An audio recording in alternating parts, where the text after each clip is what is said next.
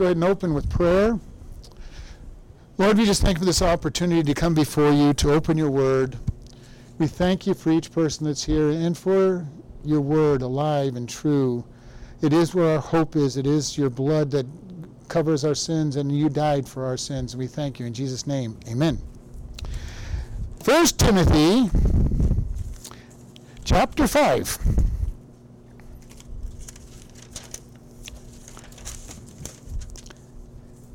Rebuke not an elder, but entreat him as a father, and the younger man as brothers, and elder women as mothers, and younger as sisters with all purity. We're going to stop there. uh, as I was studying this this week, I'm looking at it I'm going, the first two verses make a very short message, but have to go all the way to chapter 16, uh, verse 16 to get to the next point finish. So we're not going to try to do all of those in one session. So we'll see how long winded I get on two verses, which is possible. Uh, remember, Timothy is a young pastor. Uh, we were told in uh, the previous uh, chapter, it says, Don't let anybody despise your youth. So here, Paul is telling Timothy how to behave as a good pastor to the members of his church.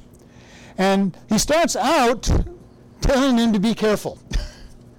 be careful because how many people have had their reputation ruined as pastors for not dealing correctly with the church?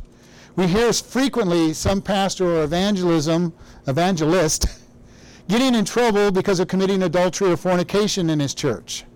Because he forgets this verse, basically. He forgets how to deal with this. And he starts out with rebuke not an elder. Now, this elder is not talking about pastors and leaders, it's literally talking about older men. We know that because of the context that he's, that he's talking about. And this is something that is very important. You know, have you ever been in a place where you had to correct somebody who's older than you? It's a tough thing to do because you're trying to be honorable you know, God tells us to honor our fathers and our mothers.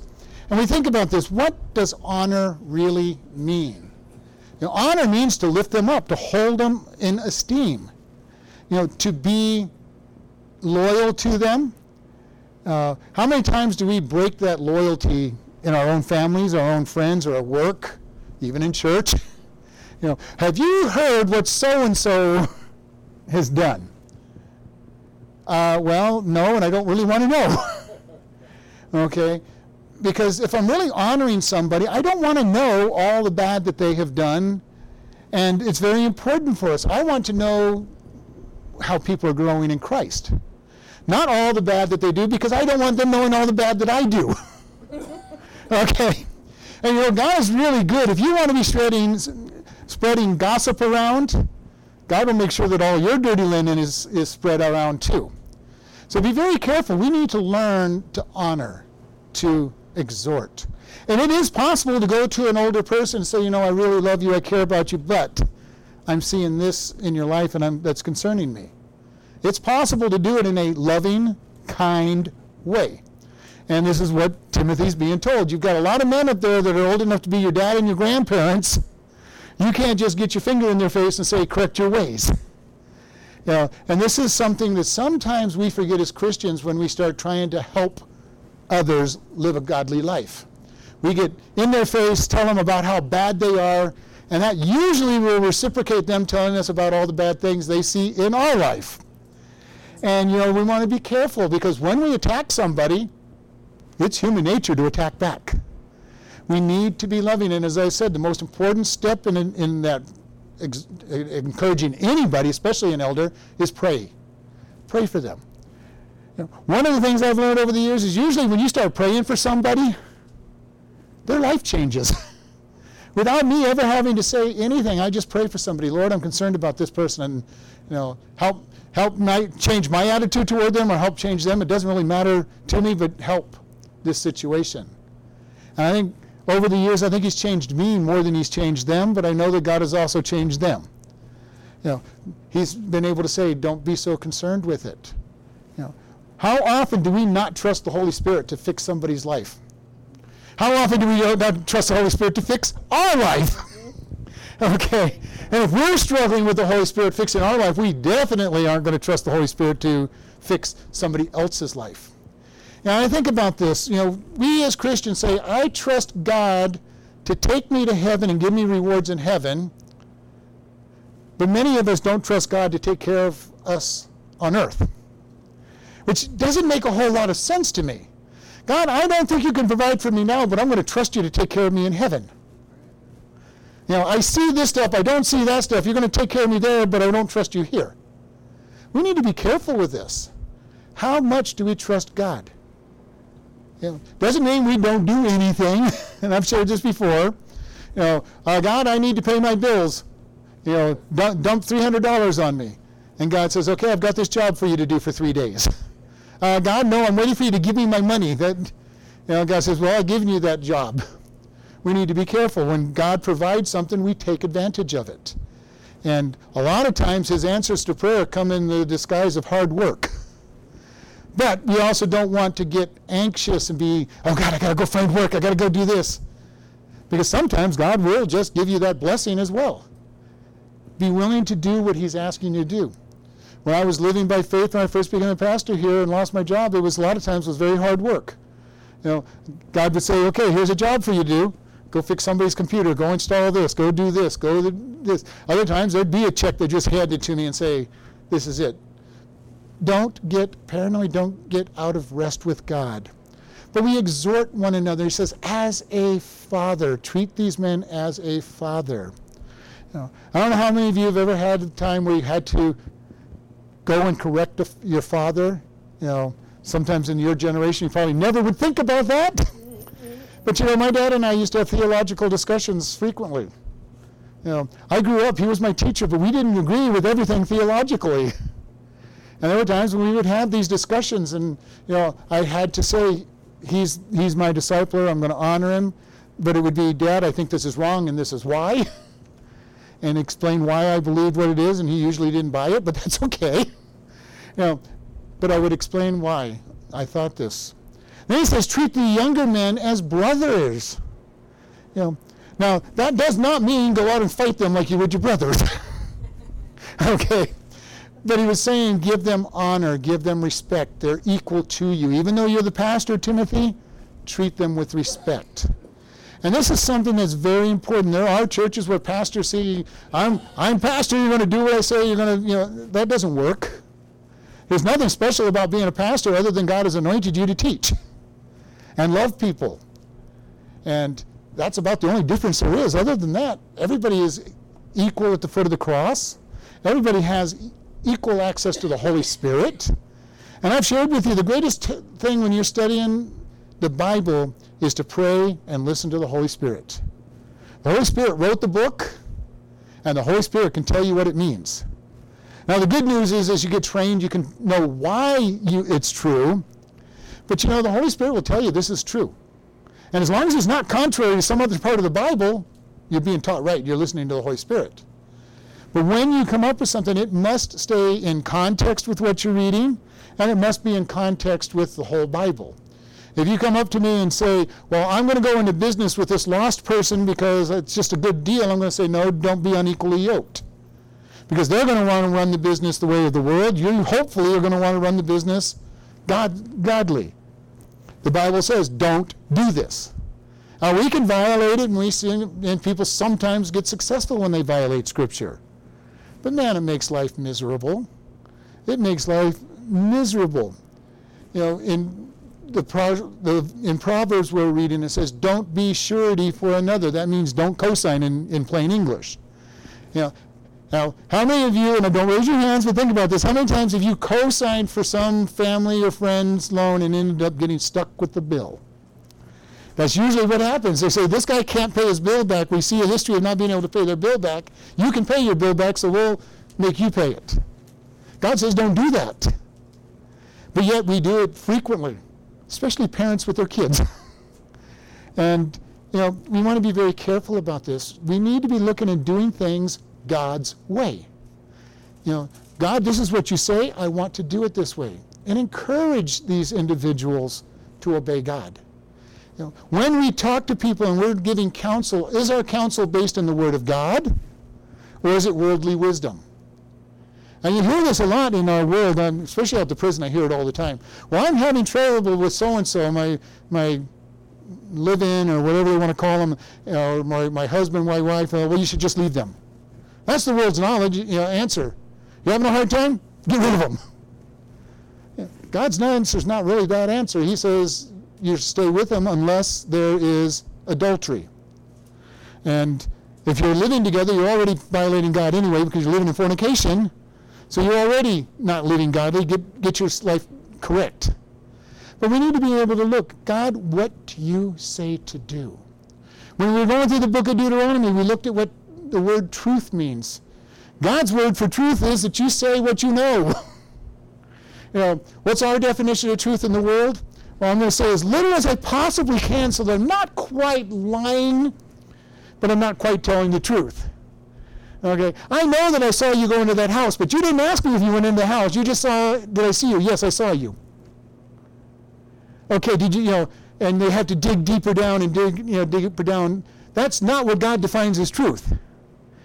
And I've said this before, in the court system, they, they, you're, you're said, I swear to tell the truth, the whole truth. Yes, it's now, I affirm to tell the truth, the whole truth, and nothing but the truth. And yet your lawyers will tell you to answer only what they ask you. Don't tell the whole truth like God wants you to. You just follow my advice and answer just. If they don't ask you, you don't tell them. That's not God's definition of truth. Are we looking at living godly? Are we, when we looking through the scripture, saying, God, you've asked me to do this? And I'm going to tell you, every time you hear a message, every time you read your Bible, every time God speaks to you, get ready for the test in that area because He's going to say, do you believe? Now, if you're very low, you know, very just learning it, it'll be an easy test, but it'll be hard to you because it's still a test. But you know, we need to be ready for these tests. God is spending our entire life sanctifying us, making us more perfect. That means when He teaches us to love somebody, we're going to come across somebody that's going to be very hard to love very quickly. Yeah. I told everybody on my very first message I ever taught, I, taught, I talked about love. I was about 15 at the time. uh, we talked about love, and that week I got into three fistfights at school. I did not pass the test very well for my preaching. now, I've learned a lot since then. I, I pretty much now have learned to be aware of the tests that are going to come my way.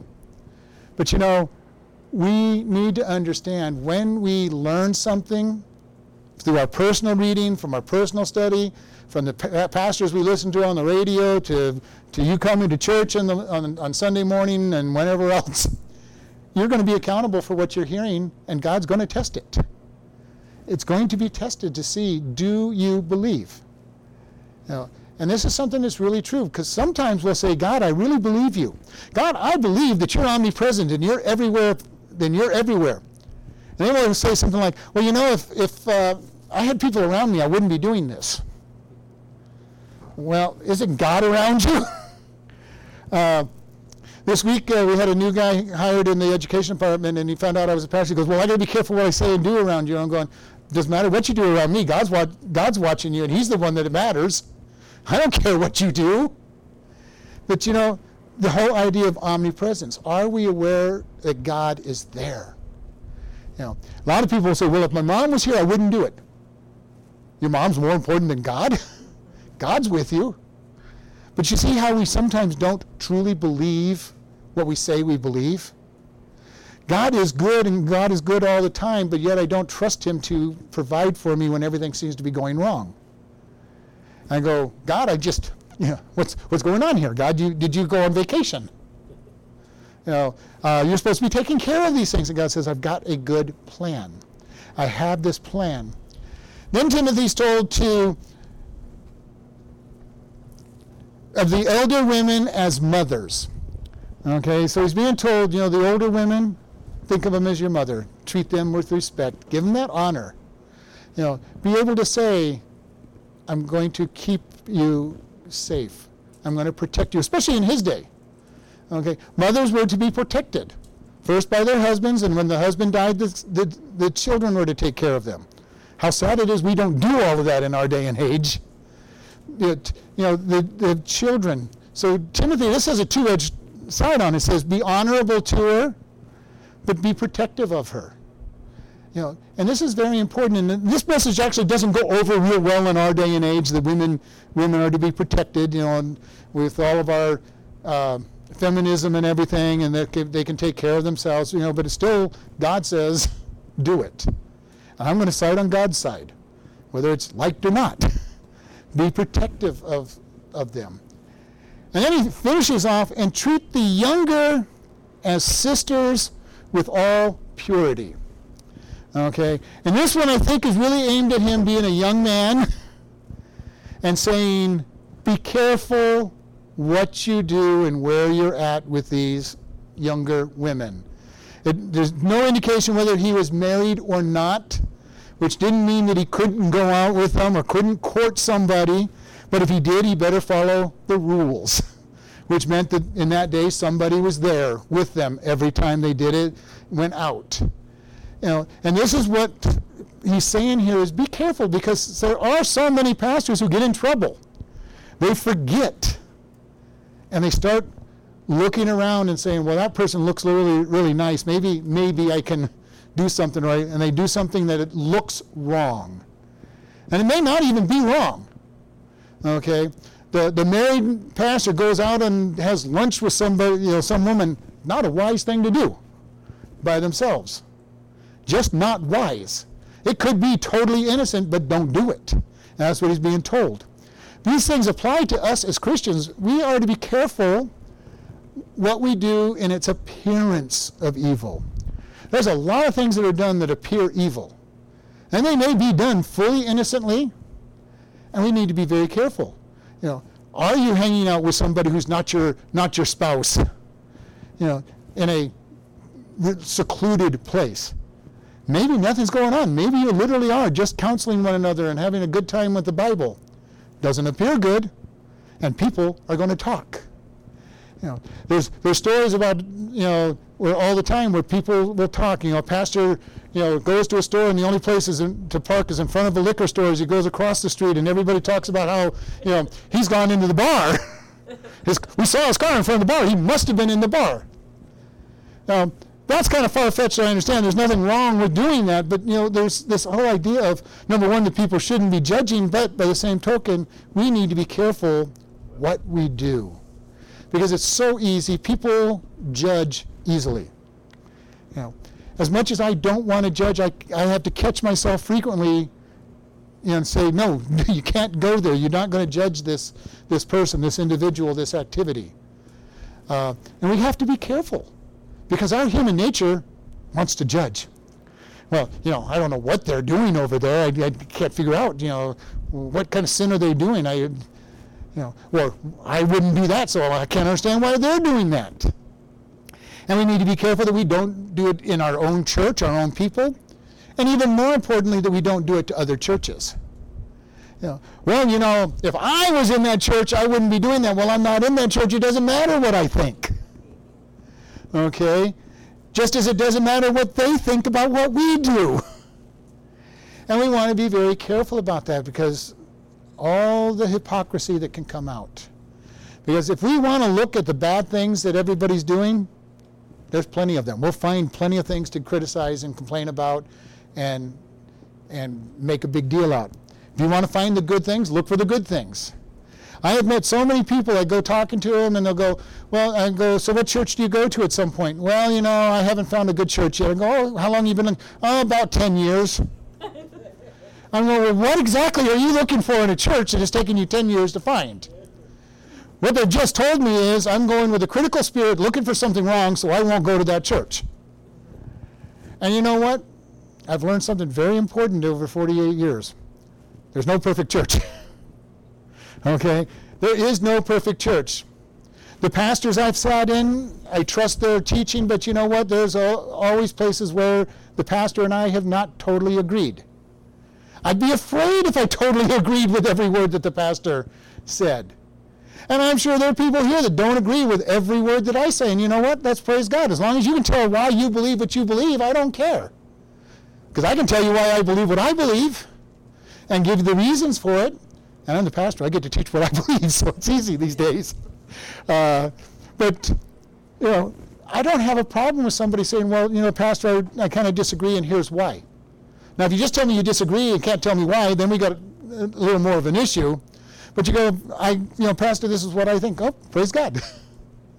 I've done that with pastors. I've gone into them on a later in the week um, in their office and talked to them about what I what I what I heard them say and what I believe. Now I didn't go around to the different members. You know, pastor really shouldn't be teaching this. You know, and trying to tear him down. But we need to be able to just love one another enough to share and ask questions. One thing you'll know about me is I'm not afraid of a Bible question at all. you know, because I know what I believe. I've studied hard to know what I believe. And I will express what I believe. If you don't believe it, fine. Tell me why you don't. You might even might even convince me that I'm wrong. You know, it's possible. It doesn't happen very often, but it's possible. Because I can I can be wrong and I know it. And we need to be able to love one another enough to just say, give them grace. Give grace. You know, the worst thing you can find in a, in, a, in a church and amongst believers is people that are just piling on the law. This is what God's word says. You know, this is what it says. I'm going to pile on a whole bunch of rules to you. I have seen more people reject God because of the rules and accept God when He says His grace. His grace. Does that mean God wants us to go out and live ungodly lives? Absolutely not. He is sanctifying us. He is making us more and more perfect each, each day. He wants us to live holy and righteous lives, but He has grace. When the prodigal son returned, the father embraced him and had a celebration that he returned. Now, when Jesus told that story, the Jewish uh, leaders, they'd heard the story before. Not the way he told it, though. The son goes, oh, God, Father, I wish you were dead. Give me my inheritance. He goes off. He spoils his whole inheritance. He comes back, says, Let me be a servant. And, then, and they said the father then makes him a servant and makes him pay dearly for, for wanting his inheritance. And Jesus turned it around and said the father accepts him. That shocked them. That's not the way the story would, was supposed to go in their mind. But that's God's attitude toward us. Welcome home. You knew where to come back to. And this is what we want to do as we look at one another. We're all going to fall. Every one of us. We need to be able to give God's grace to one another, love people, and say, come on back. Because God's going to say, welcome. We need to be his children, we need to see, say, welcome, welcome back. Treating each other with respect, with honor, with caring. And because God is wanting us to live this way, he says there's rules in our life. But he's also saying, I'm going to change you. He indwells us and changes us. We are baptized in the Holy Spirit, we are immersed in the Holy Spirit, and He changes who we are. It's a wonderful, easy statement. Living the Christian life is actually the easiest thing in the world. You just surrender to the Holy Spirit's changing of your life. You read the Word, you get taught, you get, you get your mind changed. And I'm hoping that everybody who's listened for long enough, you have changed. You're not the same person you were last month, a year ago, two years ago, four years ago. That God is changing your life and your heart because that's what he does. If he's in you, he's going to change you. If you're not being changed, then you really seriously have to look and say, God, are you in me? Am I your child? If you're not seeing a change in your life, then you need to be able to say, Am I your child? And if you're not, then you say, God, I'm a sinner. Help come into my heart and, and change and, and live in, in me. And you know, over the years, I've seen many people in their 60s, 70s, 80s who all of a sudden realize they don't know God that God hasn't been part of their life and have become, become Christians late in life. And they, some of them have gone to church all their life. But you know, coming to church does not guarantee that you're going to become a Christian. When you've heard the message so many times, it can become old hat. You know, have you ever sat in a message that I've done, and it's quite possible, where you go, Well, I've heard that before, no, nothing new. You know, I've been there, I've done it. You know, Oh well, you know, I've, heard this all the time. What's you know, what what new points out of it? We need to be very careful about that, because what I've been learning over the years is there's always something, always something that needs to be learned. Some of the times, some of the greatest messages I've heard have been from young people who barely knew what they were talking about, but they would make a point that was really interesting. You know, and I've learned over time that whoever is speaking, if they're talking and they're godly, there's going to be something that's worth listening to. Something. May not be a lot. It may not be even a great big wow, like this is wonderful. It could be just a little, oh, I needed I needed that. I needed that piece of information. Uh, we're going to close in prayer. Lord, we just thank you for this day. We thank you for this opportunity we have to come before you. Lord, help us to learn how to treat one another. Lord, teach us to love one another because you want to love. And that we will exhort and build up and edify and see you working amongst people's lives. And we just thank you, Lord, that you love us you loved us first so that we can love you. You loved us enough to die for us so that we could spend eternity with you. And then you give us grace and mercy on top of all of that. And we just thank you. In Jesus' name, amen.